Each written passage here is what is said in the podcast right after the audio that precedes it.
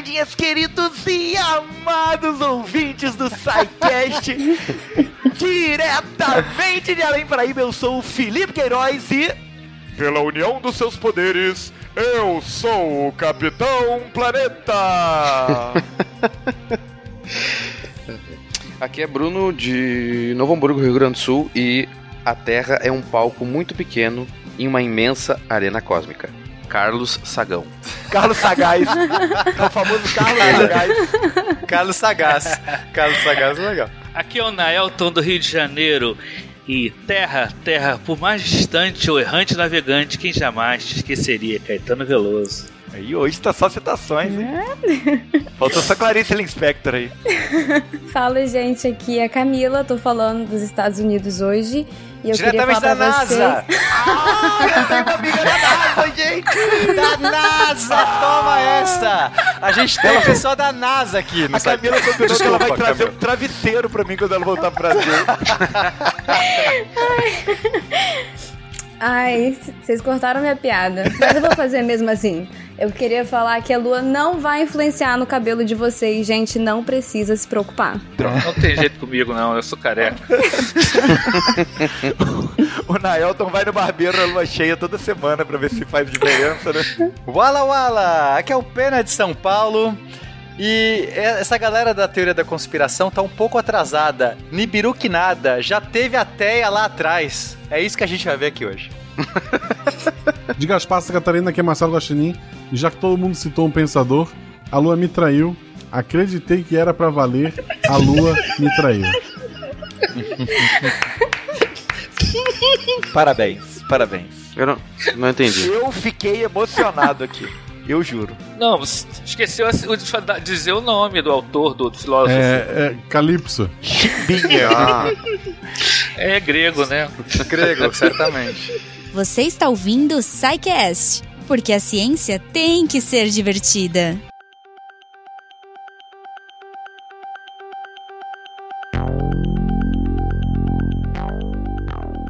Astronauta, tá sentindo falta da Terra? Que falta que essa Terra te faz? A gente aqui embaixo continua em guerra, olhando aí pra Lua, implorando por paz. Então me diz, por que que você quer voltar? Você não tá feliz onde você está?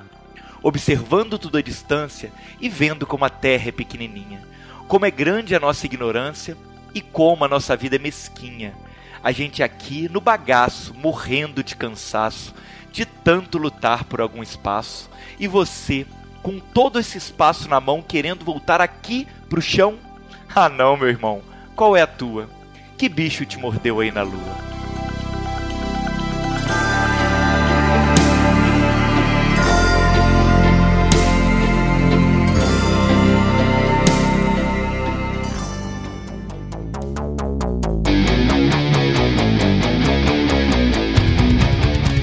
Pois é, SciCasters lindos do meu planeta, nos nossos programas de astronomia, a gente partiu do todo, falamos, né, sobre o Big Bang, já tivemos programa falando aí sobre os planetas de fora da nossa galáxia, e falamos da formação do nosso próprio sistema solar. Agora, a gente vai para um momento mais intimista, sabe, aquela coisa mais... mais...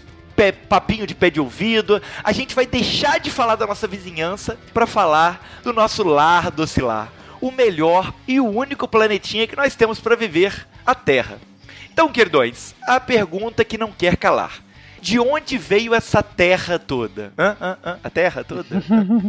Oh, meu Deus. Bom, pra gente começar, a gente tem que recapitular o outro SciCast sobre formação do Sistema Solar, né? Porque vai ter tudo a ver com a formação do Sistema Solar, a formação da Terra.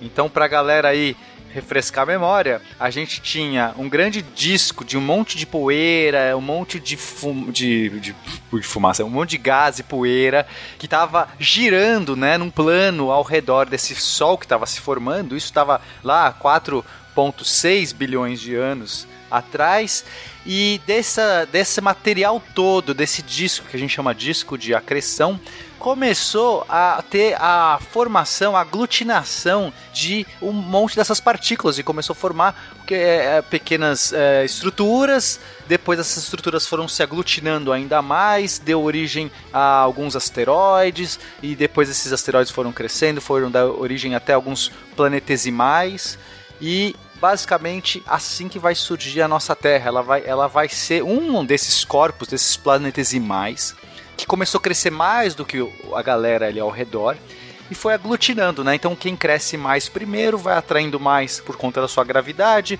e isso vai criando um monte de choques, um monte de, vai abalando ali as, as, as órbitas dos objetos que estão ao redor. Depois de um tempo suficiente, e isso le, leva alguns milhões de anos, você vai formando um corpo que vai agregando, crescendo, crescendo, crescendo. Então, nesse contexto a gente vai ver essa formação da Terra, né? A gente vai ter um desses corpos. Mas uma característica importante é que esses choques, e aí a gente está falando de muitos choques, né? Muito material se batendo, e é, vai elevar uma, a temperatura dessa prototerra, né? Uh, então, por quê? Porque a gente tem a conversão dessa energia cinética, desses choques, é, em aumento de temperatura. Inclusive, recentemente eu vi alguém falando sobre quantos tapas você tem que dar num frango para que você possa cozinhá-lo. É, tem tudo a ver com a Terra. Eu não sei dizer quantos tapas dá pro meu frango, mas a Terra teve que levar muita, muito tapa pra esquentar. Depende de qual bandejão você tirou esse frango. É. Mas o processo é bem parecido, né? A gente tem uma... né, e fisicamente dá pra entender, porque quando você tem um choque, Você, é, você transfere essa energia, uma energia cinética, que a gente já conhece lá da escola, metade da, da massa vezes a velocidade ao quadrado. E essa, essa energia, quando ela se choca, ela precisa ir para algum lugar. Então o que ela faz? Ela agita, ela vai causar um atrito tão violento naquela, nos átomos que compõem, nas moléculas que compõem aqueles objetos, que vai virar a temperatura. Isso vai distribuir, vai se redistribuir como um movimento comum a todas aquelas partículas. E isso é o que a gente dá o nome formal de temperatura. Temperatura, né? Uh, nada mais é do que uma medida do grau de agitação das partículas que compõem aquele objeto. Olha aí que bonito. Dá para fazer experiência? Pegar uma garrafa térmica, botar água, medir a água e tu fica chaco... fecha, depois fica chacoalhando. Mas tem que chacoalhar muito tempo. Faz um revezamento, assim, de, de quanto que cada um chacoalha. E depois mede a temperatura da água de novo e ela vai ter esquentado. Como é uma garrafa térmica, supostamente não é para esquentar devido à tua mão, né? Cedendo, uhum, fornecendo perfeito. Calor, mas só pela agitação que, da energia cinética que tu tá dando para essas, para essas partículas dentro da garrafa. A mesma, mesma analogia. Eu achei que o Bruno ia mandar a gente ficar dando tapa na garrafa d'água pra a água esquentar. Esse é o tipo da experiência que tem que mandar um estagiário fazer, né? Beleza, gente. Então a gente viu que o nosso planeta, ele surgiu de poeira e virou um planetesimalzinho que foi crescendo, é, levando tapões cósmicos, ganhando temperatura. Mas e aí? Só pra lembrar, já que tu comentou de novo da poeira... que foi falado, sim, já no, no cast de formação do Sistema Solar, mas é importante lembrar que a nossa nuvem de poeira não era uma poeira qualquer, né? Era uma poeira que já tinha sido, digamos, processada por uma estrela anterior, então justamente por isso a gente tem vários tipos de elemento aqui na Terra, não só hidrogênio, como uma estrela, uma hélice estrela por aí. Uhum. Tinha uma sopa cheia de elementos químicos. Claro que a maior parte são elementos leves, tá? É porque é mais abundante, mais fácil, né? Que quando se formou todo o nosso universo, são os elementos leves primeiro que se formam, e a gente tem aí a maior parte de tudo feito de hidrogênio, hélio, etcétera. Mas a gente já tem um monte também, né? Embora uma fração pequena, mas tem uma, uma, uma quantidade considerável de elementos mais pesados. Isso é super importante para que a gente consiga fazer um planeta como a Terra, né? A gente precisa de mais ingredientes do que só hidrogênio, senão a gente talvez virasse só um, um gigante gasoso aí. Perfeito, perfeito. É, a poeira essencialmente veio de, de uma outra estrela, né? A poeira é que vai concentrar os elementos pesados, né? Sensacional. Aí, incrível, né? A física é uma coisa linda. Mas então, gente, mas aí agora e o, o, a gente foi juntando essa poeira, que eram restos de outras estrelas, não é isso? Já, aí você já tem várias partículas diferentes, de elementos diferentes, e eles vão começar a se formar ali, se juntando nesse planetesimal. E aí, o que que, o, como, como que, que é, esse amontoado de poeira se transforma nesse, nessa terra linda que a gente vive hoje? Bom, a palavra-chave do negócio é a gravidade, né? É a gravidade que vai começar a, a concentrar matéria, e não só a gravidade é, do Sol e de, de cada um desses corpúsculos, né, sabe, dessa poeira e desse gás, mas também vai haver um diferen, uma diferenciação entre a, a, a concentração de matéria mais densa, mais próxima do Sol, e a matéria menos densa, mais distante, devido ao efeito tanto da gravidade como também da pressão de radiação solar. Perfeito. Então, para isso é, é, ocorrer, essa diferenciação que o Naelton está falando, a gente tem que ter um estado, não um estado sólido. As, as moléculas, elas não poderiam tá, estar solidificadas.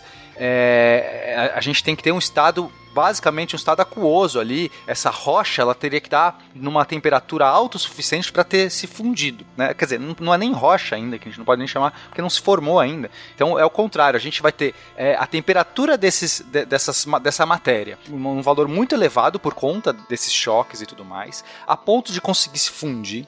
E então, nesse meio mais aquoso, os objetos, os elementos mais pesados vão naturalmente ficar indo mais para o núcleo. Assim como se você pegar um copo d'água e colocar, sei lá, um objeto mais denso ali, né? Aí fica fácil, colocar uma pedra, a pedra afunda. Mas se você tiver líquidos de densidades diferentes e você esperar um tempo, esses líquidos vão se separar. Alguém dá um bom exemplo disso, gente? É, dois líquidos de densidade diferente. Ah, água e óleo? Água e óleo, pronto. Então isso. Se você colocar uma quantidade de óleo dentro de um copo d'água, ou água dentro do óleo, tanto faz, é, é que no caso da água, eles nunca se misturam também, é. né? Poderia ser, inclusive, é, dois líquidos que eventualmente se misturem, mas se você deixar um tempo bom, eles vão se separar. Então, a água e óleo, ela, ela já nem se conversam, elas nem conseguem se misturar direito, eles já se separam fácil. Mas a gente percebe claramente uma camada de óleo acima e uma camada de água abaixo. Então, se você tem ali metais mais pesados, você vai ter é, outros tipos de é, silicatos, você vai ter, sei lá, água e todo tipo de, toda sorte de elementos, que vai acontecer que primeiro esses metais mais pesados, eles vão é, se decantando pro, pro fundo, mas o fundo não tem fundo, porque a gente tá falando de objeto que é basicamente também esférico. Ah, e por que esférico? Justamente porque a gravidade, ela é uma força atrativa e ela, ela, ela é homogênea. Então, todos os objetos que estão à mesma distância desse núcleo vão sentir a mesma gravidade. Então, a única forma estável de, so, de, de permanecer, que não vai sofrer nenhum tipo de força diferente, que não vai ficar, é, não vai ter uma parte puxando, outra empurrando, vai ser o formato esférico. Então, durante alguns milhões de anos, e a gente estima por volta de dez a vinte milhões de anos, é, todo esse processo aí de decantação, de separação foi acontecendo. É, e para situar os ouvintes, a gente está a uns quatro vírgula cinco bilhões de anos atrás. Um pouquinho depois que o Sol se formou, tá? O Sol se forma por volta de quatro vírgula seis, ele se forma, ele acende, e aí já cem milhões de anos depois, você já tem a Terra basicamente já adquirindo a sua forma básica. Só que ainda assim era uma bola de fogo super quente, né? Porque, e justamente, não foi... O Sol teve que se formar primeiro para depois formar a Terra. É, tudo começou a se formar junto, só que o Sol conseguiu pegar mais, mais massa. Então, não é... que a Terra se formou logo muito rápido que o Sol, depois que Perfeito. O Sol licou, acendeu, mas é, tudo começou a se formar junto, porque tudo estava no mesmo, mesma nuvem de poeira, mesmo disco de acreção. E só para voltar no teu exemplo do, da água e do óleo, eu, eu pensei antes, se a gente tivesse, imagina, água sólida, ou gelo, né, e o óleo de alguma forma sólido também, sei lá, um, tipo aquela gordura do que tem na, na carne do churrasco. E tu joga tudo isso junto e farelo de, sei lá, prego ralado. Nossa, parece bom. Tu estragou o churrasco? Nossa, pois é, eu tô pensando aqui, que tristeza. E o cara é gaúcho, cara. Como é que pode fazer Como um assim? negócio desse pro churrasco? É, que eu sou Nossa. vegetariano, eu não sei dessas coisas. Ah. É gaúcho e vegetariano, não foi deportado ainda? Cara, que isso? Não, não, não espalha, não espalha. Seu churrasco com farelo, continua lá. Isso. Então, se a gente tiver tudo sólido, essas coisas não vão ter como se separar, porque elas vão estar sólidas. Então, não vai ter nenhuma fluidez.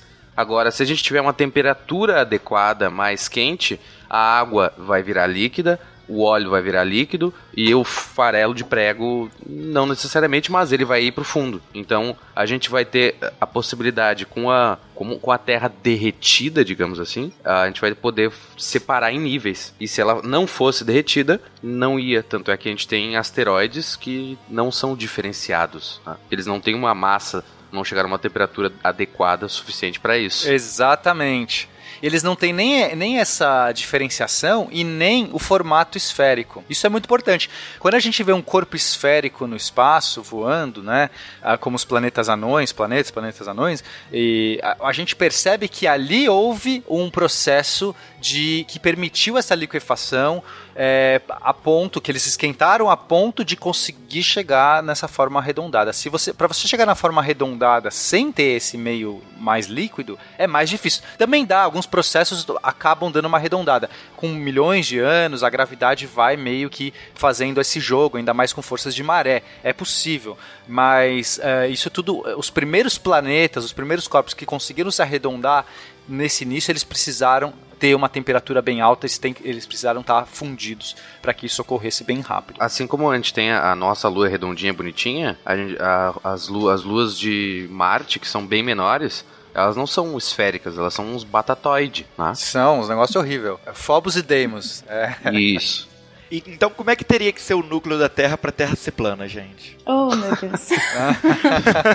Ela não teria núcleo. Ponto. É, é. Falando nisso, eu queria aproveitar que foi levantado o assunto e tem um, um documentário novo na net, a gente pode falar o nome de... No, ah, num pode. site de pode streaming uh, que é bem interessante sobre teorias de terra plana. É realmente bem legal. É, pra rir, já né? me recomendaram. É bem legal. Já me recomendaram, preciso assistir. Não, me falaram que é bem legal mesmo, assim. Que... Sim, sim. Tenho receio, mas vou pôr na lista.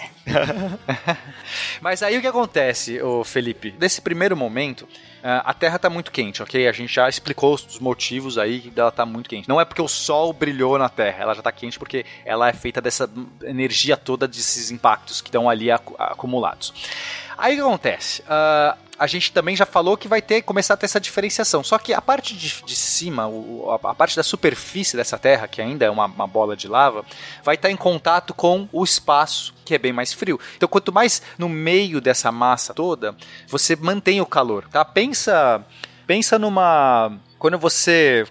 Sei lá... Quando você tem uma, uma, uma bolsa térmica e você... E, sabe quando você vai fazer... Quando você vai fazer compressa térmica, sei lá, Sim, alguma coisa beleza, assim. beleza. É, a parte que está em contato por fora, ela vai esfriar muito mais rápido do que a parte de dentro, que consegue manter mais calor. E aí o que a gente vai ter? O calor fluindo desse núcleo, que vai estar tá com uma temperatura... É, vai conseguir manter a sua temperatura, por conta que você vai ter essa, esse volume de material quente, e o contato na superfície vai perdendo calor para o meio, né? No caso, o meio seria o espaço. Excelente. E, e aí a gente vai ter, então, uma, uma, um, um ressecamento, um resfriamento dessa superfície. Posso dar um outro exemplo? Pode dar outro exemplo. Você é muito bom nessa parte, Bruno.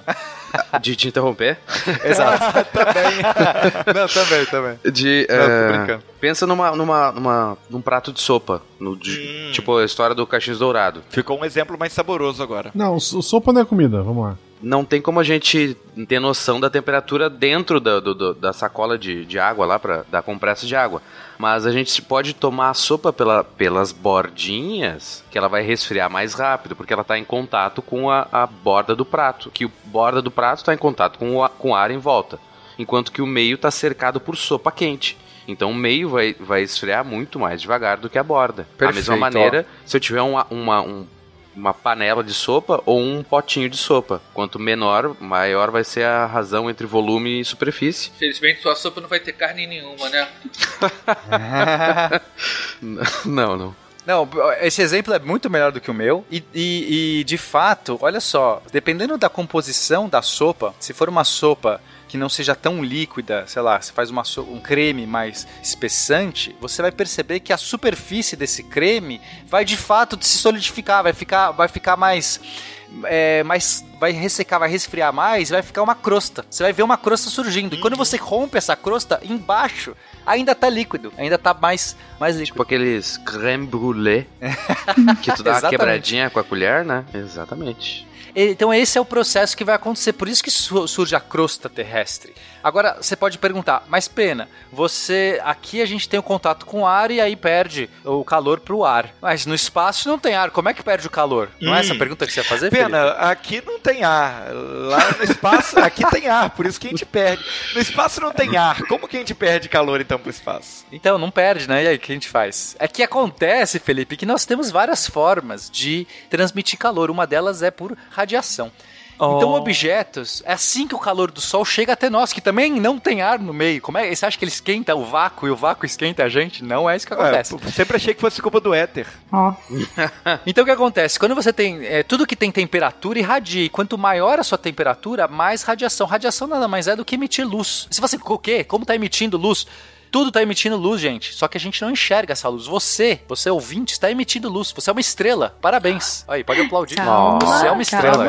Calma, botou o Carl Sagan no chinelo, né? Ele falava que a gente era feito de poeira estelar. E tu diz que nós somos estrelas. Cada um de nós é uma estrela. Agora, se você crê em terra plana, você é um satélite.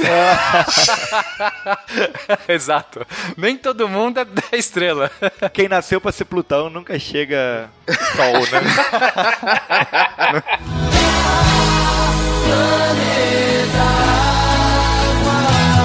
E, então, mas é, a gente está emitindo radiação. Só que você não vê, você não está vendo essa luz porque essa luz está no espectro infravermelho. Você, pra você enxergar isso, tem que ter uma câmera especial. Mas se você tiver lá uma câmera tipo dessas do Big Brother, sei lá, essas de, de militares, você consegue enxergar a radiação. Se você for o Predador, nossa, quem assistiu o Predador? Esse filme, esse filme com, com muito embasamento científico é uma boa referência mesmo.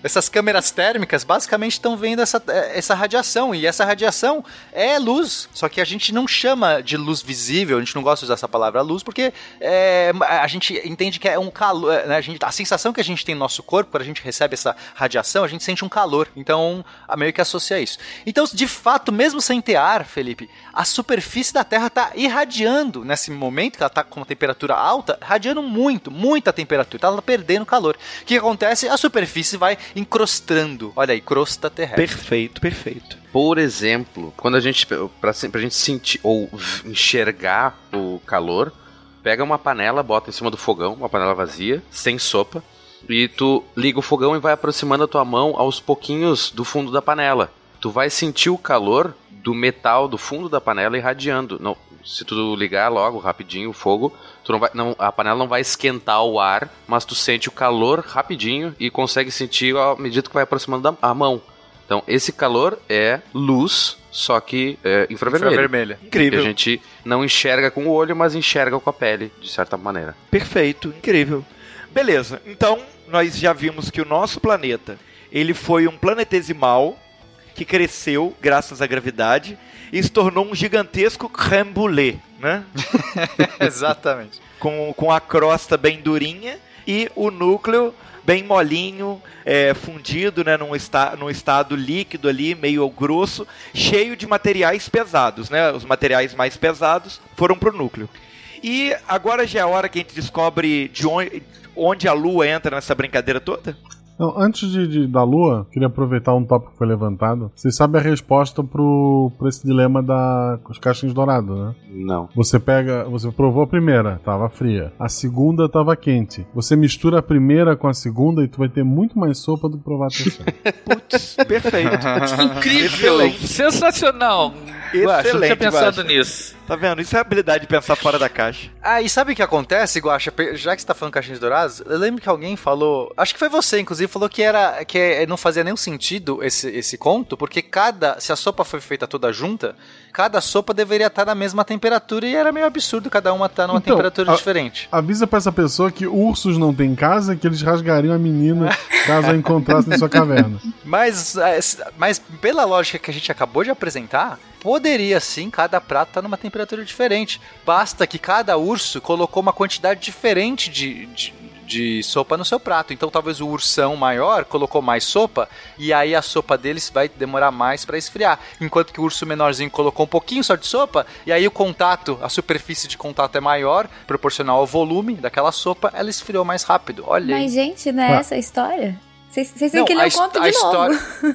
A história é essa, mas eu não sabia, eu não sabia que já estava implícito toda essa parte física por trás. Eles, eles claro, mencionam. Eles, eles inventaram a história contando a, a razão entre superfície de contato e volume da sopa, com certeza. Ah, é sério claro. Isso? Foi o Newton que escreveu. O seu, o seu pai lia pra você histórias diferentes do que, do que o meu. É por isso que ela tá na NASA e a gente aqui, Pena. Ah, agora é, faz é, todo é, sentido. Tá explicado. Agora, pra quem não, não sabe o que é creme brûlée, pensa no, no, no doce de, de abóbora, que tem aquela casquinha hum, durinha por fora, nossa. E quando você morde lá dentro tá mole. Nossa, que é aquela, que o, doce, o doce tá mole, né? Por favor, nem todo mundo sabe o que é creme brûlée. Oficialmente agora a Terra é um grande doce de abóbora, por favor. É, eu, eu acho que a crostazinha, aquela coisazinha molinha dentro, ficou melhor do que essa parada aí, esse anglicismo, francisismo, sei lá o que. Não, e aproveitando isso tudo, ó, já que a gente tá falando da formação da Terra, Marte também estava nesse mesmo momento se formando, né? A mesma coisa, só que a diferença é que como Marte é um planeta menor, ele conseguiu chegar em, em um clima mais agradável, ele esfriou mais rápido, pelo mesmo motivo que a gente está explicando aqui o cast todo, quando, quando se você tem, é, é menor, você esfria mais rápido. E aí o Marte conseguiu ter um clima mais agradável para a vida antes da Terra, e Marte esfriou muito, agora, por exemplo, a Terra ainda está numa temperatura agradável, e Marte já está numa temperatura muito fria também, porque ele é bem menor do que a Terra. E aí a Terra virou para Marte e falou, parece que o jogo virou, queridinha. Não percam, em breve... É, falaremos sobre Marte neste mesmo bate-canal. Aí, ó, já, a equipe de exatas já encaixando o próximo cast, né? Mas vamos voltar pra Lua. Você queria falar da Lua? Eu quero saber da Lua, exatamente, gente. O meu T D A H foi no talo aqui agora, a gente se perdeu. Mas vamos pra Lua, gente. E aí? De onde surge a Lua? Então, a, a, a, existem várias form- teorias de formação da Lua, né? E não existe um consenso. Mas a maior parte aí dos, dos, das evidências apontam para um modelo que diz que a, a Terra ela não tinha essa Lua, a, a Lua não se formou desse mesmo mecanismo que a gente está vendo, ou seja, não se formou um planetesimalzinho ao redor da Terra que foi é, agregando e tal. Se formou um outro planetesimal num outro ponto, é, numa órbita, provavelmente numa órbita muito próxima da órbita da Terra, e esse planeta foi crescendo, ele chegou até um tamanho parecido com Marte, né? Então Marte tem, sei lá, um terço da... Da, da massa da Terra, eu acho, né? E aí, é, esse planeta, que a gente vai dar o nome de Theia, ele provavelmente ficou ali num ponto de Lagrange dessa órbita da Terra. O que é um ponto de Lagrange? A gente tem alguns pontos numa órbita, quando a gente está pensando em dois corpos, né? Ou seja, um corpo girando ao redor de outro, vai, existem alguns pontos nessa, nesse, nessa trajetória aí que a gravidade meio que se equilibra, a gente vai ter ali uma posição de equilíbrio, que pode ser instável ou estável, já vou explicar. Então pensa assim, por exemplo, entre a Terra e o Sol. Você concorda que se você estiver perto do Sol, você cai para o Sol. Se você soltar uma partícula no, no meio do caminho entre a Terra e o Sol ali, ela cai no Sol, porque o Sol tem muito mais massa que a Terra. Tudo bem, Felipe? Perfeito, perfeito. Agora, se eu soltar, se você que tá pertinho da Terra aqui, né? Se eu soltar você a dez metros de altura e soltar você, você cai aonde? No Sol?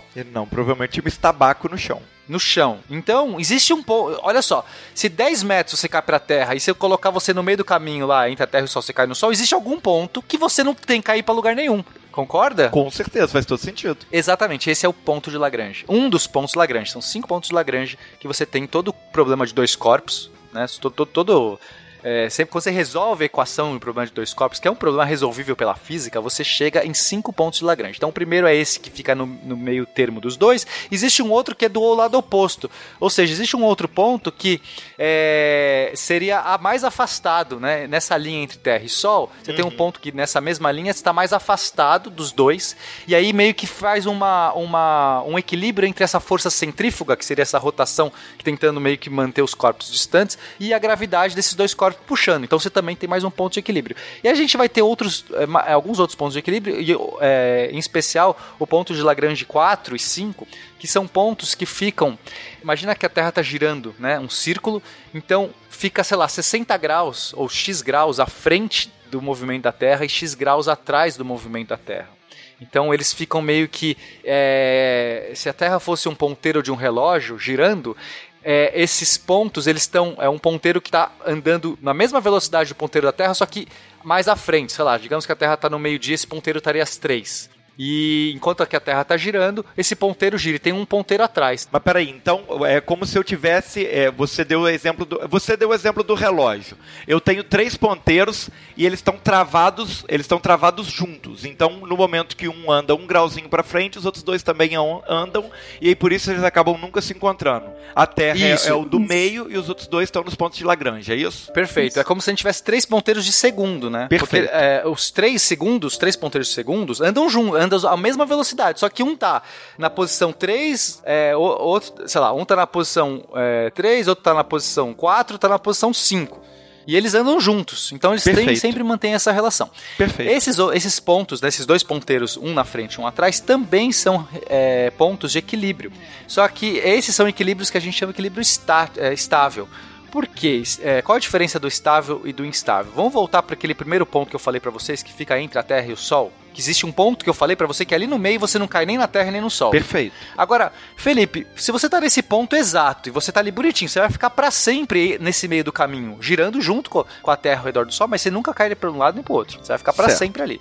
Agora, se alguém te dá um esbarrãozinho assim, ó, puff, e você vai um metrinho pra, pra direção da Terra, o que, que vai acontecer? Aí eu vou começar a ser puxado pra Terra. E aí você vai direto pra Terra. Aí, na quanto, terra. Mais, quanto mais você vai se aproximando da Terra, aí você vai mais rapidamente acelerar. E você rapidamente sai daquele ponto de Lagrange e cai na Terra. Se você fosse afastado lá naquele comecinho, um metrinho, um só empurrãozinho na direção do Sol, ia acontecer o mesmo efeito, só que na direção do Sol. Então a gente chama eu ia isso viver de... mais tempo até chegar no Sol. Não sei, porque às vezes você é acelerado mais rápido pela gravidade ah, do Sol verdade, também. Verdade, tem Talvez, isso. Eu acho que só pela radiação do Sol você já ia fritar antes. Então ah, não sei se é, acho que a Terra, a Terra você, você tem mais chance. O que eu quero dizer é o seguinte, esse ponto ele é instável, embora é um equilíbrio e você, se você colocar uma coisa bem ali, se qualquer Qualquer desvio que você der ali, você sai daquele ponto. Então seria mais ou menos como equilibrar um lápis na ponta. Existe um ponto, existe um jeito de você equilibrar um lápis pela ponta, concorda? Porque se eu ponho para um lado ele cai para a direita, se eu ponho no outro ele cai na esquerda. Se eu colocar ele no meio do caminho, ele vai ficar. Só que alguém já conseguiu pôr um lápis de pé? Porque esse ponto é tão instável, ou seja, você não consegue garantir qualquer desvio, mas mínimo, mínimo mesmo que você sair dali, ele já vai cair para um dos lados. Posso dar um, um exemplo para comparar pontos de equilíbrio estável e instável? Sim, porque claro. Tem, tem, tem gente que não consegue entender muito bem a diferença. Eu gosto de imaginar assim, uma montanha russa. Você tem a, aqueles vales, esses seriam os equilíbrio, o equilíbrio estável, que se você anda um pouquinho pro lado, você continua caindo pro vale. Mas você tem também aqu- aqueles morros que toda montanha-russa para e todo mundo tá morrendo de medo de cair. E aí quando você anda um pouquinho pra frente, o carrinho cai. Esse seria o equilíbrio instável. Que qualquer desvio você acaba entrando em movimento. Perfeito, perfeito. Posso dar mais um exemplo? Opa! Uh, eu sei que tu não vai negar, mas, né? uh, pensa, pensa num cabide. Um cabide de, de, de roupa, normal. Uhum. Se tu pendurar o cabide no teu dedo, ele vai ficar num equilíbrio instável. Tu pode deixar ele puxar um, um pouquinho pro lado e ele vai balançar até ficar parado de novo, pendurado no teu dedo. Agora, se tu inverter o cabide de ponta cabeça, vai ter um ponto mágico, como o, Penta, o Pena falou antes, que é como equilibrar um lápis. E tu vai conseguir equilibrar aquele cabide, só que somente num ponto mágico que tu vai ter que ficar tentando achar. Pender o cabide um pouquinho pro lado, pro outro. E se um, um, uma, um pentelésimo pro lado, ele, ele vai virar e vai ir pra onde? Pro ponto estável. Então vamos recapitular aqui, senão o ouvinte vai se perder. Então, isso ouvinte, aí. vamos voltar. Tá, vamos Existem lá. dois pontos de equilíbrio. Os estáveis, que se você variar um pouquinho, você volta para aquele ponto, ou seja, eles ficam ali. Que são os, os que ficam insta... no ponteiro travado, que roda o ponteiro e os outros dois rodam juntos. Um na frente e um atrás. É, é que eu ainda não falei isso, mas então o L quatro e o L cinco são esses do ponteiro. Esses, esses do ponteiro, que ficam à frente e atrás da Terra, eles são desse tipo, estáveis. E os outros pontos de Lagrange, que são esses que ficam no meio do caminho, eles são instáveis. Isso quer dizer que, que esse planeta que se formou próximo desse ponto L quatro ou L cinco, ele pode ter ficado ali. Senão, seria muito difícil a gente conceber uma formação de um planeta que teria ficado num ponto desse se ele fosse instável. Mas por ser estável, ele ficou ali, dormindinho, bonitinho, acompanhando a Terra. Tipo, a Terra girava e a Theia girava junto, como o, o, o ponteiro do relógio, ok? Tudo a bem? Theia, a Theia é como se fosse uma irmã gêmea da Terra que ficava lá juntinho com a gente. É, uma irmã menor, né? Uma irmã menor do que a Terra. Tá virando novela mexicana. Aí o que acontece... Né? O que, que vai acontecer aí nesse meio do caminho? Mas ainda assim, esses pontos de Lagrange, mesmo estáveis, eles precisam de pouca energia para que você consiga sair dali, tá? Ele não é um vale desses gigantes, ele é só um valezinho, né? Se você vencer uma energia mínima ali, você sai. E é isso que aconteceu, provavelmente com, ah, sei lá, o, o, uma perturbação que Júpiter causou, né? O Júpiter é, é sempre o malfeitor do, do nosso sistema solar, uhum. É ele que abala todo mundo. Então, de repente, passou ali numa, conferen- numa confluência de órbita, Júpiter passando ali mais, mais alinhado, de repente deu esse um puxãozinho e falou: vai, Theia, sai daí. E quando a Theia saiu dali, o que acontece? O corpo massivo ali próximo era a Terra. E aí ela entrou numa órbita de, de colisão. Então o que a gente acredita é que aconteceu lá nos quatro vírgula quatro, quatro vírgula quarenta e cinco bilhões de anos atrás. Esse corpo, que é um terço mais ou menos do tamanho da Terra, se chocou violentamente com a Terra e foi um choque muito violento, absurdamente violento. É mais ou menos do tamanho de Marte, né? Do tamanho de Marte, perfeito. E aí esse corpo, chocando com a Terra, é, ele causou, primeiro, deu muita energia, a gente já entendeu como dar tapas esquenta coisas, então deu uma puta porrada ali, causou, esquentou muito é, é, aquele corpo, e ele deu uma girada, porque quando eles se chocam, ele meio que deu um impulso de giro, a gente fala que transferiu o momento angular, então a Terra, que de repente estaria girando mais devagar e tal, recebeu um, um, um violento empurrão. E até mudou o seu eixo de rotação. De repente ela estava com um eixo de rotação diferente e aquele, aquele choque mudou o eixo de rotação, causando os nossos atuais, né, vinte e três, inclinação que a Terra tem de vinte e três graus em relação aí a, ao sistema solar, né, o plano do sistema solar. E desse choque, Felipe, é... muita coisa aconteceu. A gente teve uma fusão de boa parte desse núcleo, desse, desse corpo, né, dessa Theia se chocou e foi absorvido pela Terra. Então, os, os metais pesados, toda a parte pesada, né, como a gente está falando que ele acendeu, foi um choque tão violento que esquentou tanto, a gente vai estar tá com, com dois corpos ali quase é, é, líquidos, né, na fase líquida. Perfeito. E esse, essa parte mais pesada, metálica, se afundou na Terra, aumentando inclusive a massa e a, aumentando o núcleo de, de ferro da Terra. Porém, a parte mais leve, ela foi fragmentada e boa parte da, do, da crosta da Terra e dessa, desse objeto foi dispersado ao redor.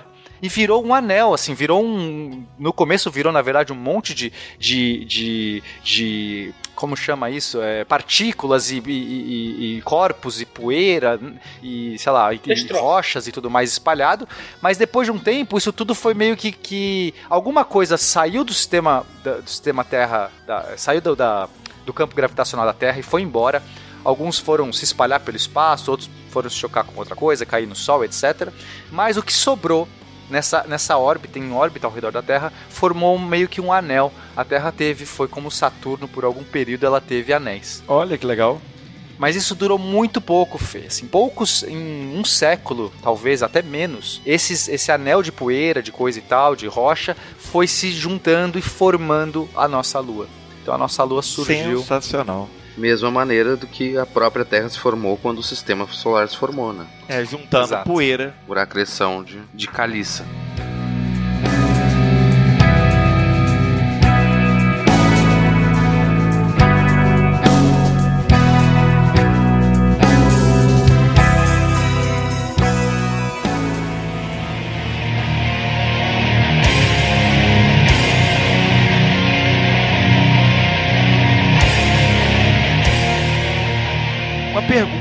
Que foge um pouquinho do tema, mas agora eu realmente fiquei muito curioso. Se a nossa Lua era um anel que se juntou para formar esse, esse corpo, por que que as, uh, Saturno, por exemplo, os anéis de Saturno lá não viram uma Lua também? Você já esperou um tempo suficiente? Ah, olha... Os anéis de Saturno estão, eles estão desaparecendo e não vai durar muito, não. Tem uma outra, outra questão também envolvida aí, que é uma distância mínima que o corpo tem que estar, do material que está ao redor do planeta, pode se aproximar do planeta. Essa distância mínima é chamada limite de Roche, né? A linha de Roche. No caso de Saturno, esse, esse, esse, esse limite não permite que aquele material se agregue formando é, um, um satélite, porque ele, o material está muito próximo do, do planeta e a gravidade não permite aquele material. Ele, ele, ele, a gravidade não, não contribui para que aquele material se, se aglomere, ele se fragmenta, está perto do que a gente chama de limite de Roche. Né? No caso da Terra, né? Inclusive, uma das teorias que se tinha sobre a formação da Lua, né? Uma das teorias mais antigas era que a Lua tivesse se separado da Terra, né? Uma teoria das mais antigas, né? E um dos problemas que tinha é exatamente esse: a Lua, se tivesse separado, ela teria se formado um anel permanente por causa da, da, do limite de Roche. No caso de Saturno, o que acontece é que realmente aquele anel está se desfazendo, sim, de certa maneira, sim, mas ele é muito mais lento e provavelmente é, a, a formação de, de, de luas ali é prejudicada, apesar de ter luas dentro dos anéis, né, as chamadas luas uhum. pastores, pastoras, né, mas ali é ter um, a, a gravidade ela trabalha contra a formação de... É, ela de fica lua. Segregando em vez de aglutinar. Exato, é. Mesmo ter um, uma luazinha ou outra ali dentro, né, a tendência é mais, como você falou, né, a desmontar do que montar. Sim. Ou seja, um exemplo, se a Lua estivesse se aproximando da Terra, despacito, ela chegaria nesse limite de Roche e racharia e a gente não ia ter mais Lua. Então, ela ia uhum. se desfazer e provavelmente virar um anel de novo. Mas a Lua está fazendo justamente o contrário. Ela está se afastando bem devagar da Terra. Então, uma espiral, à medida né? que ela vai se afastando, nesses bilhões de anos, ela vai podendo realmente se tornar um satélite e não, não necessariamente apenas um disco de poeira. Enquanto ela faz isso, ela rouba um pouco da energia da Terra e ela vai, inclusive, a Terra vai, vai freando a rotação. Então, isso também é outro efeito que vai acontecer. A Terra, os dias da Terra vão ficando mais longos. Só que isso vai levar muito... Né, a Lua, nesse processo todo, isso é muito lento, muito, muito lento. Então, é, não é para os ouvintes se preocuparem é. que a Lua, sei lá, amanhã acordar, cadê a Lua, né? Ela se foi. Ô, Pena, é. preocupar, eu tava todo animado que você falando que os dias iam ficar mais longos. Eu tô precisando realmente de um dia de trinta horas aí. Não, não. Mas isso, mas isso vai afetar seriamente o horóscopo de todo mundo. Droga. Não, não, não. Só por comparação, Fê, é provavelmente no começo, nesse, né, nesse período que a gente está falando, aí quatro vírgula quatro bilhões de anos atrás, a Terra, depois desse impacto, teve uma rotação de apenas cinco horas. Então, em cinco horas, o dia tinha cinco horas. Aí, e a gente reclamando, hein? É. Eu queria destacar uma coisa importante quando a gente fala sobre a origem da Lua, e como já mencionamos as luas de outros planetas, né? Pois é, geralmente as luas dos outros planetas a gente classifica os satélites de regulares e irregulares. Os regulares, geralmente, a gente acredita que tenham se formado ao redor do planeta por um processo de acreção semelhante ao que formou a, a, os planetas ao redor do Sol. Essa é a teoria mais aceita, mais comum. No caso, ou os irregulares, tem, geralmente são menores, mais irregulares, mais com cara de batata e tal, corpos mais inclinados, teriam sido capturados. Por que nenhuma dessas duas teorias são boas para explicar a Lua? Isso é, é importante a gente frisar isso. Por, ter, por que, que tem uma teoria, essa teoria do impacto, que é chamada até de G I H, né? Giant Impact ou Big Splash? Por que tem uma teoria tão diferente? Primeiro, é, por que é, é, tem uma teoria tão diferente? Primeiro, a relação de tamanhos entre a Lua e a Terra é de tal maneira que muitas pessoas já classificaram a Terra e a Lua como um planeta duplo. Ela é, a Lua é muito grande comparada com a Terra em termos de Lua-satélite. O, o, é, é assim, o ponto de gravidade dos dois, né, não é tão centrado na Terra assim, por causa da diferença de massa. Outra coisa, a, a diferença de densidade também. Então a, a Lua pedi, exigiu ao longo do tempo teorias diferentes para explicar a sua origem do que para outras, outros satélites, como de Júpiter, Saturno, que geralmente podem ser explicados por captura, corpos que foram capturados pela gravidade de Júpiter e Saturno, ou porque se formaram ao redor dele num processo é, semelhante ao do, dos planetas ao redor do Sol. Tá? Tanto que, inclusive, uma das primeiras teorias desenvolvidas por George Darwin, em mil e oitocentos, é de que a, Terra, a Lua teria se separado da Terra, seguindo aquela ideia que a gente sabe que eles estão se afastando, né? Inclusive, já acreditavam inclusive, que o Oceano Pacífico seria uma cicatriz deixada pela separação da, da Lua da Terra. Hoje em dia ninguém mais acredita nessa teoria porque, por causa da questão do limite de Roche, por causa de vários outros fatores. A teoria do, do grande impacto hoje em dia já tem algumas variantes interessantes. Todo mundo é tão aceita que o pessoal já começa a fazer agora variantes dela para tentar explicar detalhes da, da formação da Lua, né? Então a formação da Lua é particular em relação do que as outros satélites que a gente vai encontrar no sistema solar. Já que a gente entrou nesse assunto da Lua e das evidências, a gente poderia falar então talvez as outras evidências também que acabam apontando por que, que a nossa Lua é tão diferente das outras luas e por que, que precisa de um modelo diferente para explicar.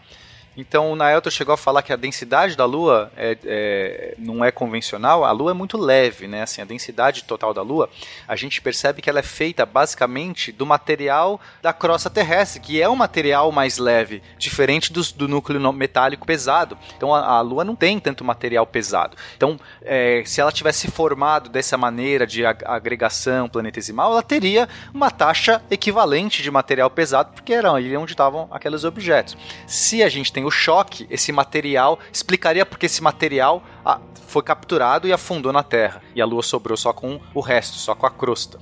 É, a gente também tem outras evidências. Então é, quando a gente olha o oxigênio, isótopos é, radioativos do oxigênio presentes na Terra e na Lua, a gente nota que eles têm propriedades muito parecidas. É, a gente vê mais ou menos a mesma taxa de isótopos, né? O que, que é isso? Você tem variantes do elemento químico. Então, o, o oxigênio, quando a gente vê, ele tem lá dezesseis, a massa atômica dele é dezesseis, só que você pode ter um oxigênio que tem é, um, um nêutron a mais, ele fica um pouco mais pesado, um nêutron a menos, um oxigênio mais leve, e esses oxigênios eles são instáveis, eles decaem com o tempo.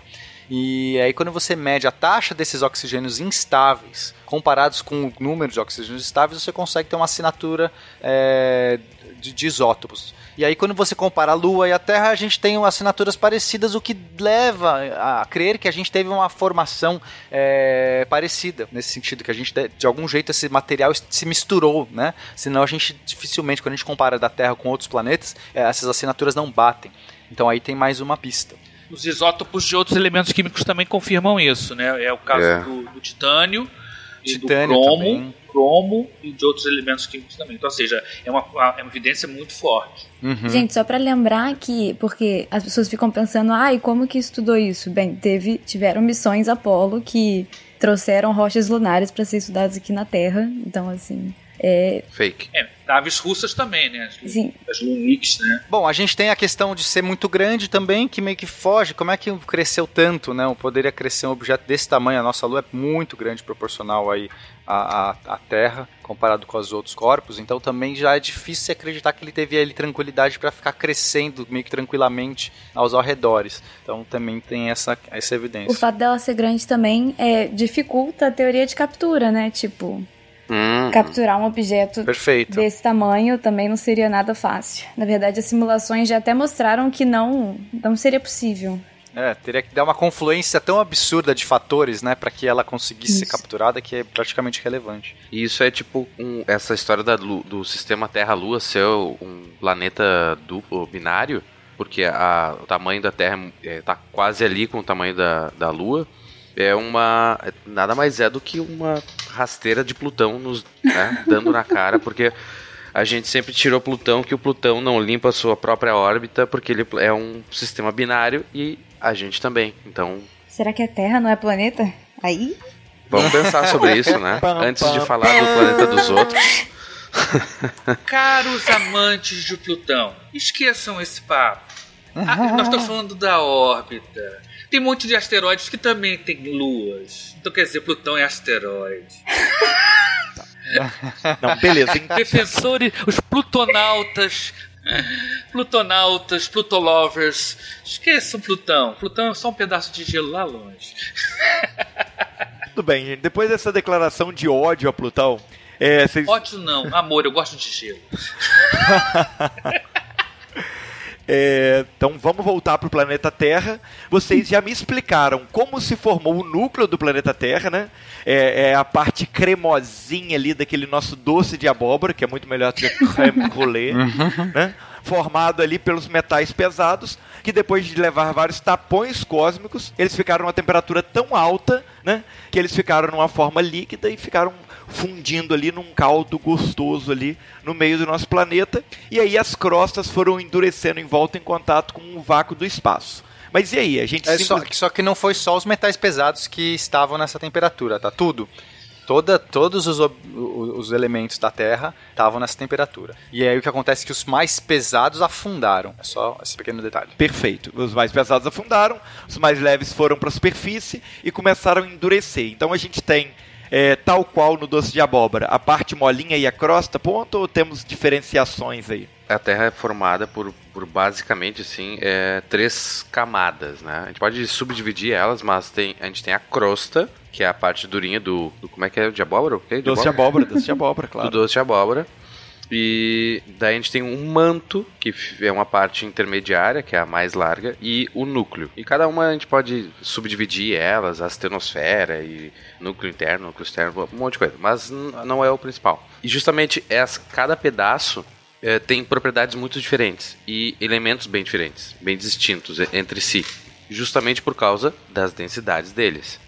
Uh, então a gente, a gente tem, primeiro, não, vamos, vamos pensar que o núcleo em nenhuma das partes que a gente vai falar, ela é líquida atualmente. A gente não tem, quando a gente fala de, ah, o manto da Terra é líquido, é, ou o núcleo da Terra, a gente não tem realmente uma coisa líquida. Se tu botar num copo, tu vai despejar ele. Só para falar de um disclaimer, assim, que a gente... Se... É, a gente sempre estuda na escola que o núcleo da, li... da Terra é o núcleo líquido, de ferro, ferroso. Pois né? é. E, então, o que a gente tem é, por exemplo, magma ou a lava, é tudo bem. Isso, isso vai ser líquido. Mas a, o manto da Terra não é líquido, propriamente líquido. Ele vai ser uma coisa mais pastosa ou fluido, né? É, é que assim, isso não deixa de ser líquido em princípio, né? Mas seria um líquido de densidade alta. Ele escorre devagar, é como um mel, né? Seria um... Não, ele não, não se mexe muito. Não, peraí, gente, peraí que agora eu me confundi. Vocês estão falando o que o que é, assim, o manto, porque vocês falaram duas coisas diferentes. Falaram de núcleo e de manto, são dois pedaços ah, não, diferentes. Então, deixa, deixa eu só recapitular um, um pedaço. A gente tinha falado que, ok, estava tudo líquido e o calor foi, foi, foi vazando da superfície, isso endureceu e virou a crosta, o doce de abóbora. Perfeito. Mas dentro tem um outro efeito que acontece, Felipe, e acho que é importante a gente mencionar. Lá no centro, lá no bem no, na meioca da nossa Terra... Imagina a pressão que esse cara que tá ali vivendo, né? Que a gente, tá, a gente sabe que são metais pesados que afundaram. Mas imagina esse metal pesado lá no meio. O que, que ele tá acontecendo com ele? Ele tá sofrendo uma pressão gigantesca, que é o peso de tudo que tá caindo em cima dele. Perfeito. O que acontece quando você tem uma pressão muito alta? A gente, com a pressão muito alta, você vai, basicamente, aumentando o ponto é, de solidificação. Quer dizer, com, com, se você vai socando as coisas, é mais difícil elas ficarem líquidas se você tá, tipo, com uma pressão muito grande, concorda? Sim, sim. Se você, você poderia ter uma coisa que estaria líquida, numa certa temperatura, mas aí você aumentando essa pressão, essa coisa começa, de repente, a se solidificar. Mesmo naquela mesma temperatura. Ela não precisa estar perdendo temperatura para se solidificar. Basta você mudar a pressão. O que a gente faz na paleta de pressão. É o que muda esse Essencialmente a viscosidade, né? Isso. E que, que vai determinar essa questão de líquido ou não. É, uma coisa importante pra gente entender, inclusive, isso, quando a gente tá falando assim, porque ninguém viajou lá pro núcleo da Terra, que nem aquele filme. O Brenda Fraser. Brenda é, Fraser já fez isso. É... É, é, não, mas aí o, o, o interior da Terra dele era do Júlio Verne, que não tinha interior quente, né? Era outra ideia. Mas uma, como é que a gente sabe disso? Uma coisa interessantíssima é que a gente usa as ondas sísmicas que atravessam a Terra. E, e as ondas sísmicas de terremotos são como se fossem sons propagados através do, do, do meio, né? E esses meio, quando passa através de um meio sólido, com viscosidade muito baixa, ela se propaga de alguma maneira, de uma maneira. Ela quando reflete, se... ela Exatamente. Altera. Quando ela passa para um meio, um meio viscoso, é de outra maneira. Então, quando você analisa o, o, o movimento das ondas, De, de som, né? Isso não é bem som, mas é tipo um som, uma vibração que atravessa o, a Terra através de um, por exemplo, de um terremoto do outro lado do mundo, né? Você está fazendo uma espécie de ultrassonografia da Terra. Só uma observação, a gente teve recentemente aí um SciCast sobre radiologia e que eu descrevo como funciona o ultrassom, e é justamente isso que o Nael está descrevendo. Você tem densidades diferentes e aí a onda, isso. quando se propaga de meios de densidade diferente, ela vai refletir... Exatamente. ou de ser transmitida de acordo com a, a, a diferença de, de, de densidade. E, e perfeito, a gente faz uma ultrassonografia da Terra toda vez que tem um terremoto. É exatamente, exatamente isso. Isso é uma coisa conhecida há muito tempo. Você pode mapear, inclusive, por isso, por isso você consegue saber a profundidade em que há uma mudança de viscosidade, de litosfera, né, a crosta, né, o manto, um núcleo externo, um núcleo interno, um núcleo externo mais líquido, outro mais sólido no interior, porque essas ondas podem ser acompanhadas. Ou seja, se você desenhar um, um, uma, uma Terra com aquelas várias camadas, como se fosse uma cebola, né, e você desenhar as linhas, da, é, passando linhas de, da, dessas ondas, né, principalmente são as ondas, se são transversais ou se são ondulatórias, é ondas S e tal, né, o pessoal de geofísica lida mais com isso, que se o... S P. Se o é, S P, exatamente, se o, se o Sacani tivesse aqui, ele, ele ia ajudar muito a gente nessa coisa, porque ele muito, mexe muito com isso, né, primária e secundária. Ela, elas vão atravessando a Terra e bom, você vai ter a refração, como o Bruno falou, ou vai, vai ter reflexão. Então, quer dizer, a gente consegue mapear com uma precisão muito grande, porque é, é, é só você distribuir uma quantidade de, de sensores sobre a superfície da Terra e acompanhar um terremoto que acontece, por exemplo, no Japão, que chega até aqui, né? Então, esse interior da Terra, esse mapeamento, esse ultrassom do interior da Terra, né, é muito interessante e que vai dar essas noções dessas, dessas diferenças de viscosidade. Que, quando o Bruno fala que não é líquido, é porque para a pessoa não pensar que é uma água, né? Um, é, um exatamente. Com, isso aí. Como a gente imagina um copo de café, um, né? Não, é, tá mais para um mingau muito grosso, não é o mel, como, como é. o Pena falou, né? Mel, é, inclusive a lava de vulcão, né, que se tem algumas uns pontos de fusão da, da lava que é chamada de mel, mesmo. Tem uma palavra usada, sim, acho que em havaiano é quase que a mesma para o significado de mel, uma coisa que escorre bem lentamente, né, aquela coisa, um fluido que escorre grosso, pesado assim, né. Mas perfeito, certamente é, é, é por causa da questão da, da diferença de viscosidade. Tá, eu, eu entendi, mas eu ainda estou confuso com uma coisa, peraí. Vocês disseram que o, a, a pressão faz com que o núcleo mesmo, a bolota central, seja sólida. Essa parte viscosa é o manto. Uhum. Sim. Calma, calma. Eu acho que, eu acho que são muitas coisas e, e, e na verdade, é, existe um gradiente aí. É porque quando a gente fala, sim, sólido, líquido, parece que tem umas divisões. É porque, tipo e, assim, porque se, e... se a bolota central é sólida, eu pensei numa analogia melhor do que o doce de abóbora, gente. A gente pode dizer que é. o planeta Terra é um grande Ferrero Rocher. Não é melhor? Gostei disso. É. Você tem, é, você tem aquela vilãzinha Prefiro. no meio. Eu acho que o pessoal é? tá com fome. É. Ah, ah, a vilãzinha no meio é essa parte que é tão sólida ali por causa da pressão. O exemplo que vocês deram da panela de pressão. Aí você tem a Nutella em volta ali, que é viscosa. Cara, já tô com água na boca. E você tem a crosta, que é aquele chocolatezinho duro por fora. É isso? Perfeito. Muito bom. É, ah, tá é, vendo? Acho que sim, acho que sim. Eu tô babando Perfeito. aqui, velho. Tá, mas vamos, dar, vamos entrar um pouco mais nos detalhes que eu acho que é relevante. Como criar algo realmente especial? Dedicándole tiempo, con la cantidad exacta de cuidado y atención, espolvoreándolo con mucho amor y envolviéndolo con cariño. Le dedicamos tiempo a la elaboración de cada Ferrero Rocher para que tú disfrutes con los que más quieres. Ferrero Rocher, The Golden Experience. Então, vamos lá, a gente já falou que esse núcleo vai estar tá mais sólido, ou seja, com uma viscosidade muito é, alta, né, extremamente viscoso, em alta pressão, tem muita temperatura lá dentro, mas está numa pressão tão grande que ele não consegue nem se mover, então ele se comporta como um sólido. Beleza, isso que a Perfeito. gente sabe. Feito de metais pesados, ferro, né, principalmente ferro. E aí depois você vai ter uma outra parte, e, e só para a gente dar números aqui, então o raio da Terra mede seis mil trezentos e setenta e oito quilômetros, ok? Quase seis mil e quatrocentos quilômetros. Então a gente vai ter uns cinco mil e cem quilômetros feito desse núcleo aí mais sólido, com uma viscosidade muito alta. Aí depois a gente vai ter uma parte que a gente chama do núcleo externo, que ele já tem propriedades mais líquidas, ou seja, uma viscosidade um pouco menor. Ele consegue se, lo- se mover, né, se homogeneiz- homogeneizar melhor. Então vamos pensar o seguinte, o, pensa que o, o, o ponto central da Terra, tá, o núcleo, está a seis mil trezentos e setenta e oito quilômetros aqui da crosta, ok? De profundidade. Então, beleza. De profundidade, beleza. ok?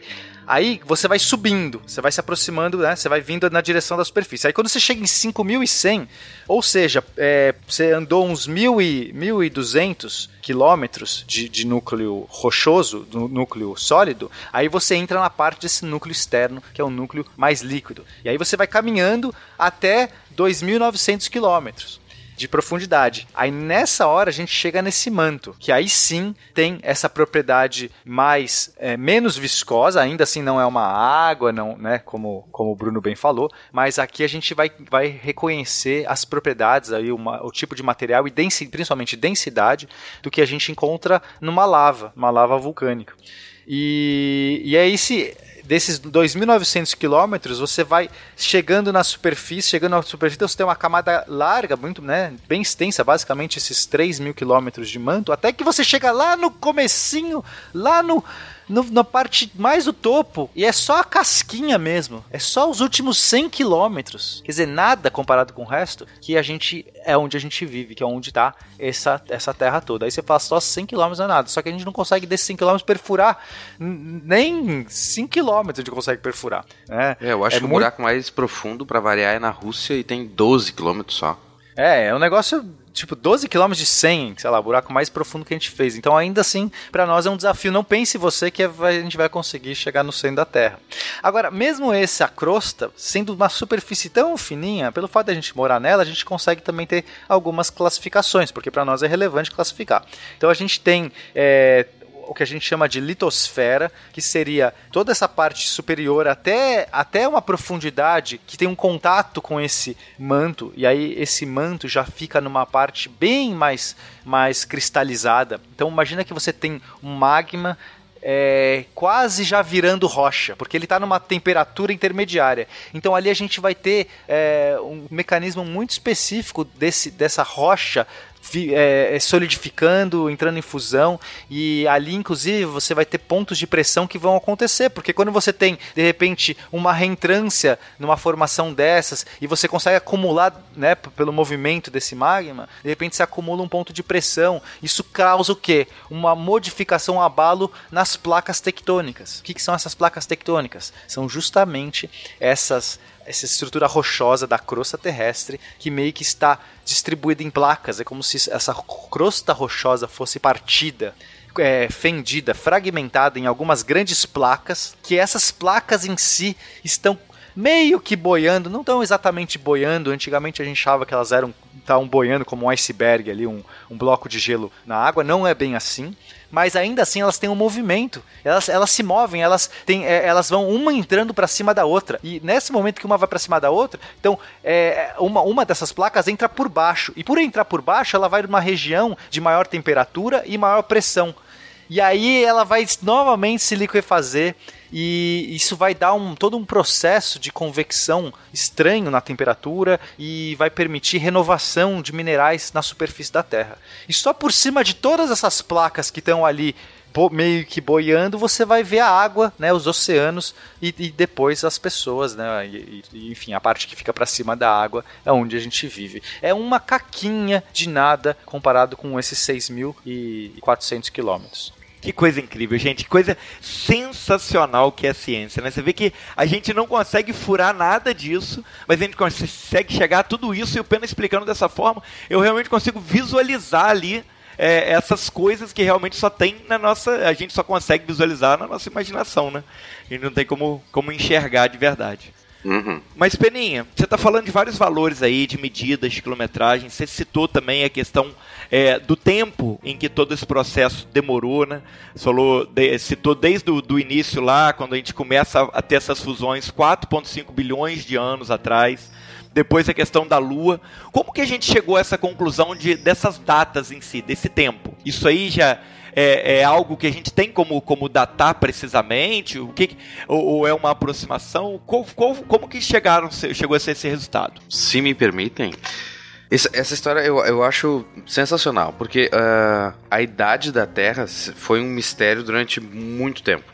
Desde lá do século dezoito, mil e setecentos e alguma coisinha, o pessoal anda tentando datar a Terra, dizer, ó, oh, tem tantos anos, ou segundo a Bíblia... o, eu não sei quem, um Frei lá fez um cálculo e disse que a Terra tem seis mil e poucos anos, e ele até, se não me engano, ele calculou até a data, foi em outubro que a Terra foi criada. Então a gente pode até comemorar o aniversário da Terra, mas aí, uh, teve, teve alguns cientistas uhum. que tentaram fazer isso também, como por exemplo o Newton, o próprio Darwin, o Thomas Huxley, que era cupincha do Darwin, o James Hutton e o Charles Lyell, que são geólogos muito famosos. Eles estavam, todos eles sofreram com essa questão da idade da Terra, porque eles precisavam que a Terra fosse muito antiga, tanto para biologia como para geologia. Como é que tu vai explicar que uma montanha cresce por causa de placas tectônicas? Claro que eles não tinham placas tectônicas na, na, na época, mas... Quer dizer, existiam, mas eles não sabiam. Elas apareceram quando a gente descobriu. É. Ah, placa da ah. é, boa! quarenta anos e pum! Até então não tinha terremoto. Mas eles, eles precisavam de que a Terra tivesse bilhões de anos para que as suas teorias se encaixassem.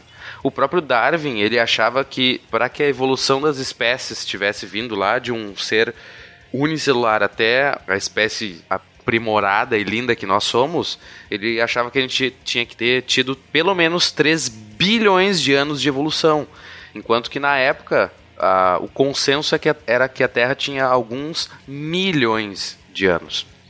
E até o exemplo mais, mais importante disso foi do Lord Kelvin, que a gente tem, tem um cast falando sobre ele, o sim, cast sim. de termologia, de isso aí. termodinâmica.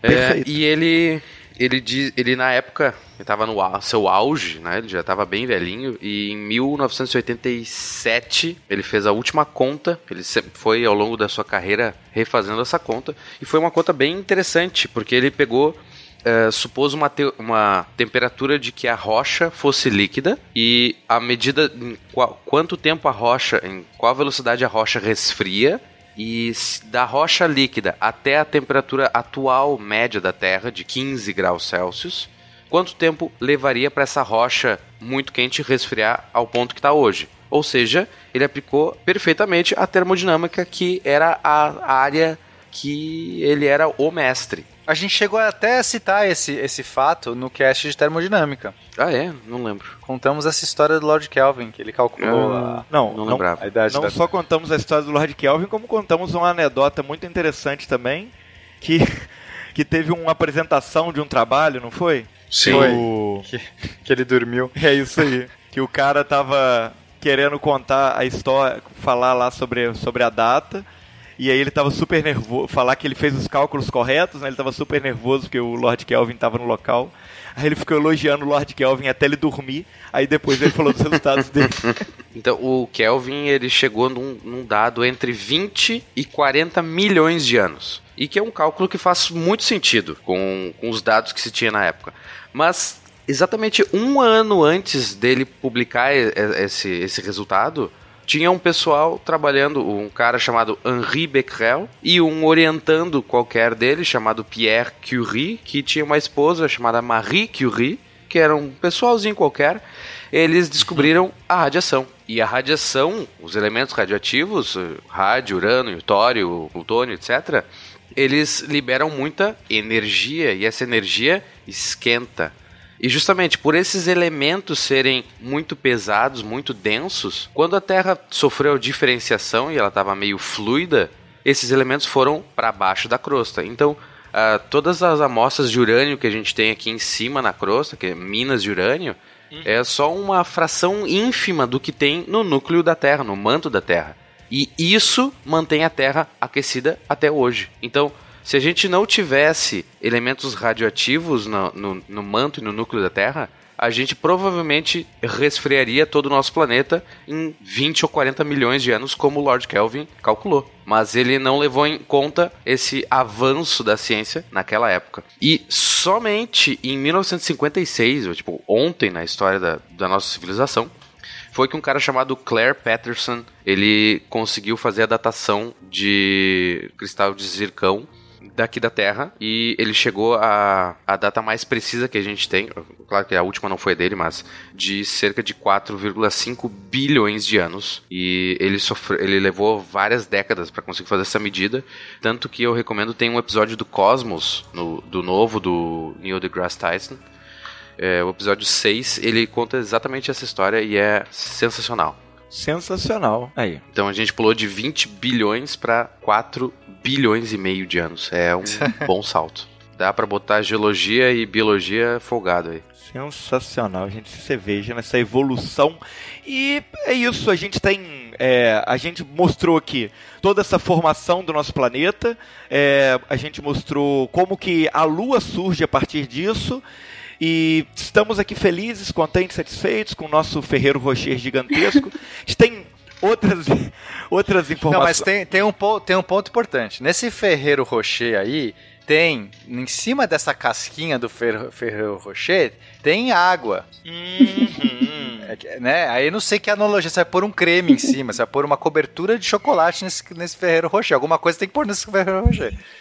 É, e a pergunta é, é, da onde vem essa água? Da onde vem essa água, Pena? da, da onde vem a água? Da onde vem a água, não sei, mas as pessoas que comem areia agora tá explicado. é, na verdade, não era para ter tanta água assim na Terra, porque aonde a Terra tá no sistema solar é considerado um lugar seco do nosso sistema solar. Então, a quantidade de água que a gente tem aqui meio que não dá para se explicar sem... Bem, sem que essa água tenha vindo de outros lugares do sistema solar. Então, é, tem essa teoria que fica conhecida como bombe- bombardeamento tardio, que teria trago essa água para a Terra, de, de, dos confins do sistema solar, teria trago a água para gente. E assim surgiu a vida. Ah.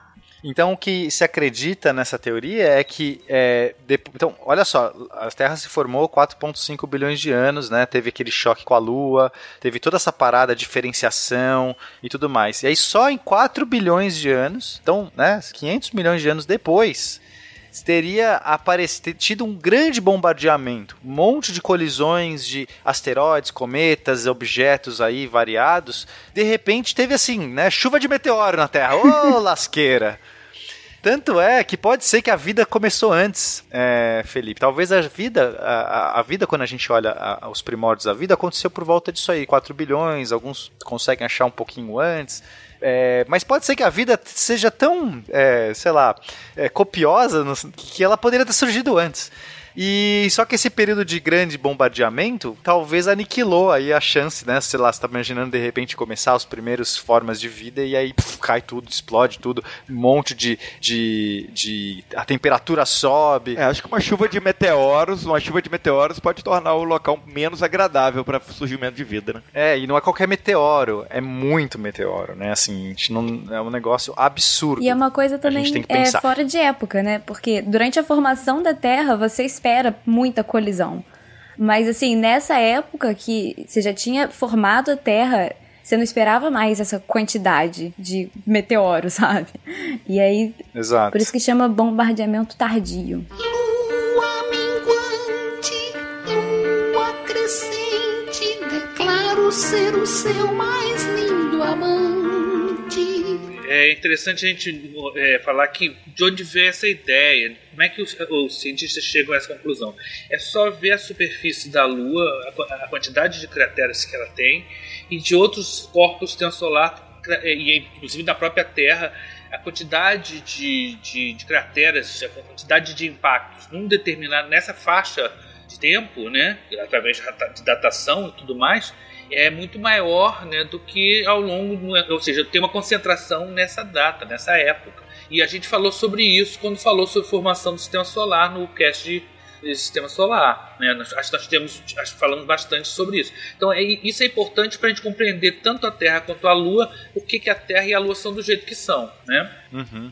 E assim, uma possível explicação por que que teve esse bombardeamento tardio seria por conta da migração dos planetas. Então, é, talvez, para quem não ouviu o cast de Sistema Solar, talvez isso vai explodir a cabeça de muita gente. Mas a gente acredita que os planetas migram. Eles não ficam na sua órbita bonitinha. Então, por exemplo, Júpiter e Saturno estavam muito mais distantes do Sol e foram espiralando, caindo, vão vindo, né? Eles foram migrando para próximo, da, mais próximo aqui da Terra, de Marte, da Terra. E nesse processo de se aproximar, que claro que demora milhões de anos, mas né, para a escala do universo isso é, é rapidinho, ele vai, eles vão abalando toda uma camada de asteroides e de outros objetos que estão aí vagando, por exemplo, cometas, e que estavam de repente já bem organizados nas suas faixas, né? Então você tinha uma região, você tem uma região, inclusive um cinturão de, de asteroides que fica entre Júpiter e Marte, que, que hoje está bem comportadinho, a gente não está vendo nenhum movimento, mas poderia um monte de objetos desse, dessa região, ou de regiões mais afastadas de objetos além do, do cinturão de Kuiper, eles, é, essa migração planetária pode ter des, des, é, é, abalado essas, essas órbitas, de tal maneira que jogou um monte de detrito, um monte de lixo para a Terra, não só só para a Terra, para todos os lugares. Mas isso explicaria bem uh, por que que surge, né? Porque a gente, não adianta a gente propor, a gente olha, como o Naelton disse, a gente olha para a Lua e vê um monte de cratera num período, é, é, num período específico, mais do que o normal. Opa, parece que... Mas será que isso simplesmente não é um erro espúrio? Ou porque, sei lá, algum outro fator da nossa medida está influenciado nisso? De repente, sei lá, né? Você pode... Não necessariamente aquilo representa que teve mais, mais impactos. Pode ser que outros impactos foram apagados por outros, outros movimentos, outros motivos, ou porque a gente, sei lá, tá, tá enviesado na nossa medida. Tem vários jeitos da gente explicar. Mas, então, a gente tem que ter um bom modelo para dizer por que, que, afinal, teve esse bombardeamento tardio. E a gente tem uma outra evidência... É, que, que é porque tem muita água no nosso planeta. E, e o que acontece? Embora é, a gente tivesse água antes, e água né, meio que está em todo lugar, é, né, os, os, os componentes da água, oxigênio e hidrogênio, são muito abundantes no universo, então a água não é um negócio difícil de achar. Como a Camila disse, aqui é uma região mais seca porque a gente, é, na formação da Terra, estava tão quente que a água que tinha, ela, ela evaporou, ela estava no estado gasoso e toda essa radiação, tanto do Sol quanto dessa temperatura altíssima, fez com que a gente fosse perdendo essa atmosfera gasosa. Então, nesse princípio da formação da Terra, os elementos mais leves, muitos elementos leves, foram perdidos, foram embora, foram soprados para longe, né? É, a gente não é um gigante gasoso como Júpiter e Saturno, nós somos um, temos um planeta rochoso, então a gente teria que entender que é, seria, quando a gente olha hoje e vê tanta água, a gente pensa, essa água tem que ter vindo no momento que a Terra já estava mais, mais fria, mais propícia a não perder, para que essa água fosse líquida e não gasosa, para que ela pudesse ficar nos nossos oceanos e não se perder aí, enquanto a nossa atmosfera, a gente ainda não estava protegido por uma atmosfera e não estava protegido por uma... por um... por uma... como chama, um campo, um campo magnético. Então, esse bombardeamento tardio teria jogado tanto asteroide e outros objetos aqui na Terra que explicaria, então, é, todas essas... justificaria essas evidências que a gente tem. Olha que incrível, gente. Só para completar a informação, é, o que a, a, os últimos resultados indicam que o que causou a migração é, de Júpiter e Saturno teria sido a, a ejeção de um quinto planeta gasoso. Aí teriam, seriam cinco planetas gasosos no sistema solar. Aí com a ejeção desse quinto planeta gasoso, teria mexido assim com um monte de coisa no sistema solar, incluindo é, trazendo Júpiter e Saturno para mais próximo do Sol. E aí teria causado esse bombardeamento tardio. Uma sucessão de eventos. Outra evidência que a gente tem para suspeitar de que a água, a nossa água é alienígena é que a, o tipo de isótopo que a gente consegue encontrar de tanto de...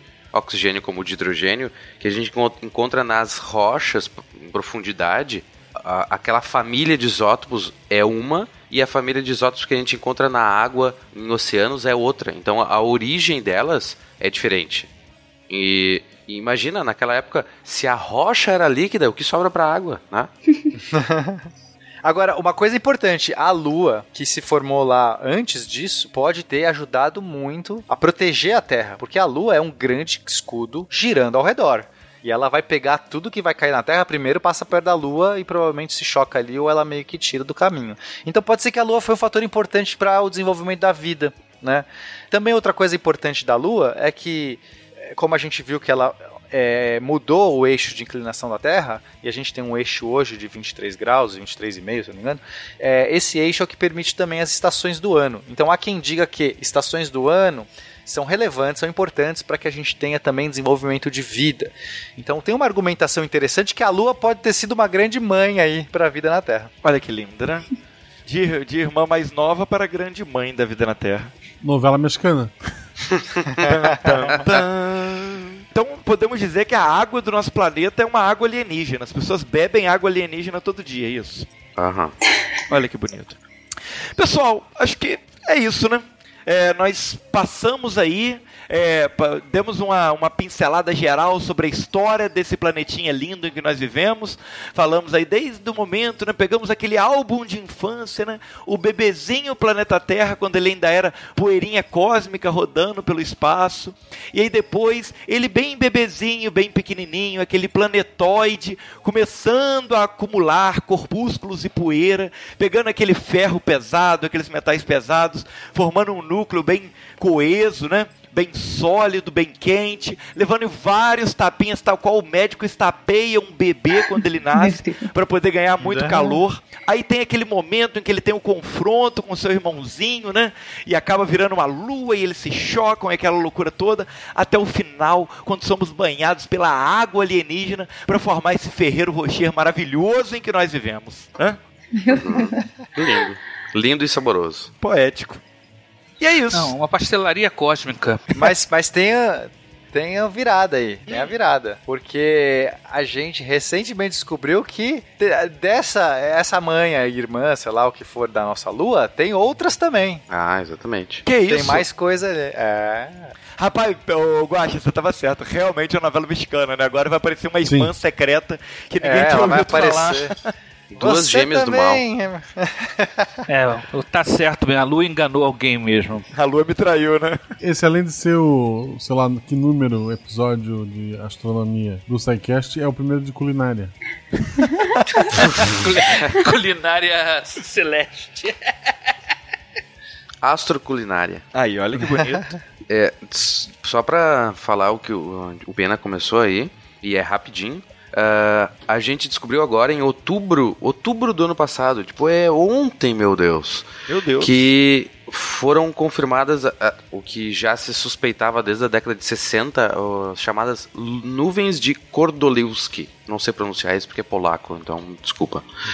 Mas são dois, como se fossem satélites naturais, que eles têm uma massa quase parecida com a da Lua, ou seja, são muito grandes, que só isso, que eles são gente? feitos de poeira. Em vez de ser concentrado num ponto, eles são espalhados ao redor do, dos pontos lagrangianos, L quatro e L cinco, que o Pena já explicou antes. Só que ele estava falando dos pontos L quatro e L cinco do sistema Terra-Sol, e agora a gente está falando do sistema Terra-Lua.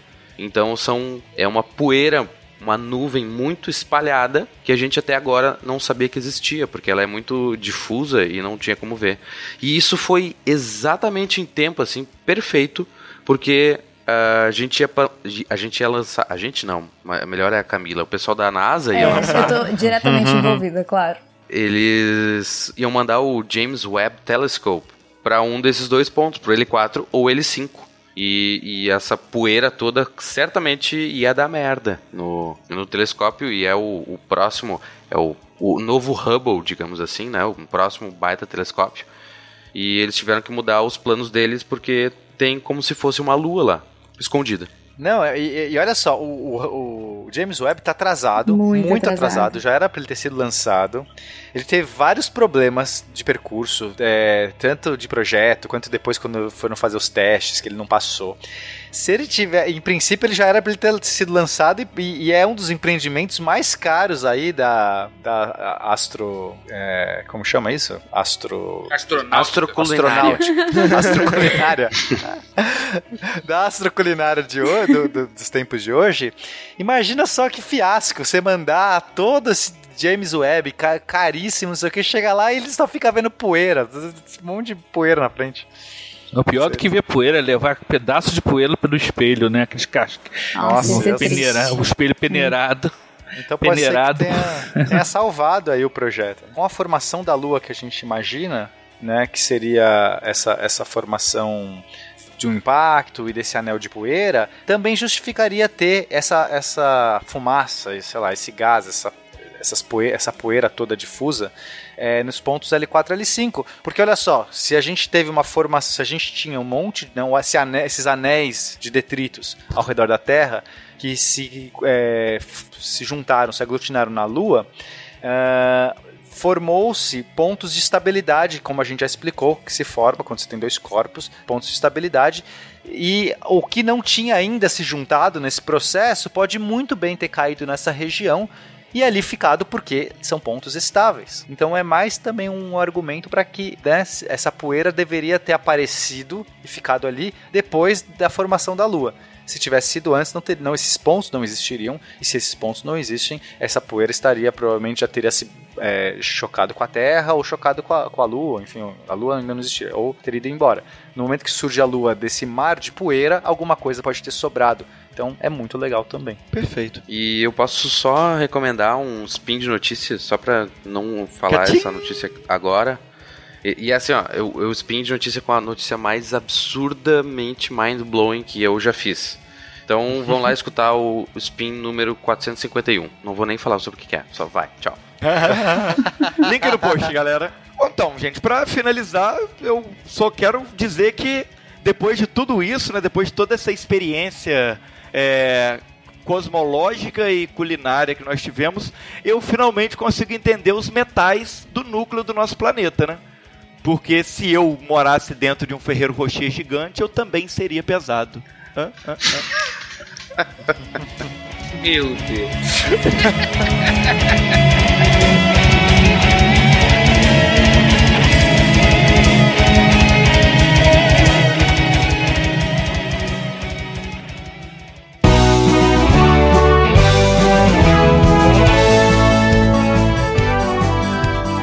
Olá, pessoas! Chegamos à sessão de recadinhos do SciCast! Sim, eu estou aqui no final. Vocês já viram a formação da Terra, a formação da Lua, e agora eu quero saber onde está a formação dos amigos da Jujuba que ficam até o final! Yay! Tá bom, desculpa, eu tô um pouco carente, gente. Espero que vocês fiquem aqui rapidinho e me ajudem a apagar a luz da Deviant Tower, porque eu sou medrosa e tenho medo de escuro, beleza? Eu não gosto desse negócio de, de não ter luz e tudo mais. Enfim, recados rápidos antes da gente ir embora. Lembrando todo mundo que agora o SciCast tem camisetas! Sim, camisetas, canecas, casacos, capinha de celular. Olha só, tá lá na Mitou Camisetas. É, o link tá aí no post, vocês entrem lá, peçam as suas camisetas. Tem Guaxa Newton, tem Marie Curie, tem SciCast Divertido, tem Einstein, enfim... Tem um monte de coisa, você pode pedir em vários formatos. Eu estou super paquerando um casaco da Marie Curie. É, a, meu aniversário é em julho, se alguém quiser. Enfim, brincadeiras à parte, gente, sério. A qualidade da Mito é muito boa. As camisetas são incríveis, entrega em todos os lugares. Então não deixem de visitar a loja, de olhar os produtos. Estão muito legais e vale muito a pena. E vocês pediram pra caramba, então vai lá comprar. Poxa. Falando em comprar e falando em ajudar o SciCast, essa é uma das formas de ajudar o SciCast, comprando, porque a gente tem uma rendinha, a gente recebe um valor da, dos produtos que são vendidos, mas se você quiser ajudar o SciCast de outra forma, você pode ser o nosso patrono, sim, através do PicPay, do Patreon e do Padrim. Você pode ajudar a partir de um real a tornar a ciência no Brasil mais divertida. Sim, com isso você ajuda o Deviante, como um todo, o site, os textos, uh, os podcasts que estão na casa hospedados, e ajuda o SciCast, ajuda o SciKids, e a equipe toda fica muito feliz. Uh, hoje nós temos muitas pessoas trabalhando no projeto de forma voluntária, com muito amor. Não é fácil manter um projeto desse tamanho no ar, semanal, sem falhar, há cinco anos. Uh, cara, só crescendo, a gente tem contrafactual, a gente tem um monte de coisa. Então, se vocês puderem, ajudem a gente e ficaremos muito felizes. Se vocês não puderem ajudar financeiramente, compartilhem o trabalho, elogiem, falem com a gente, comentem. Melhor forma de comentar é através do post. Entra lá no Portal Deviante, no episódio, e comenta lá pelo Discos. Ou se você quiser mandar uma coisa mais, fala que eu te escuto, contato arroba scicast ponto com ponto br. Então é isso, se vocês quiserem continuar o papo, entrem no post, porque agora tá na hora de ir embora e eu acho que vocês não vão querer ficar aqui no escuro e no silêncio do não áudio mais. Eu tô meio viajando, estou meio maluca hoje, me desculpem. É, então vambora, vamos, por favor, todo mundo saindo, o último Eu espero todo mundo sair. Ok, beleza. Vou apagar a luz e até semana que vem. Se a ciência não for divertida, tem alguma coisa errada. Tem que ser divertida. A coisa mais divertida que tem é a ciência.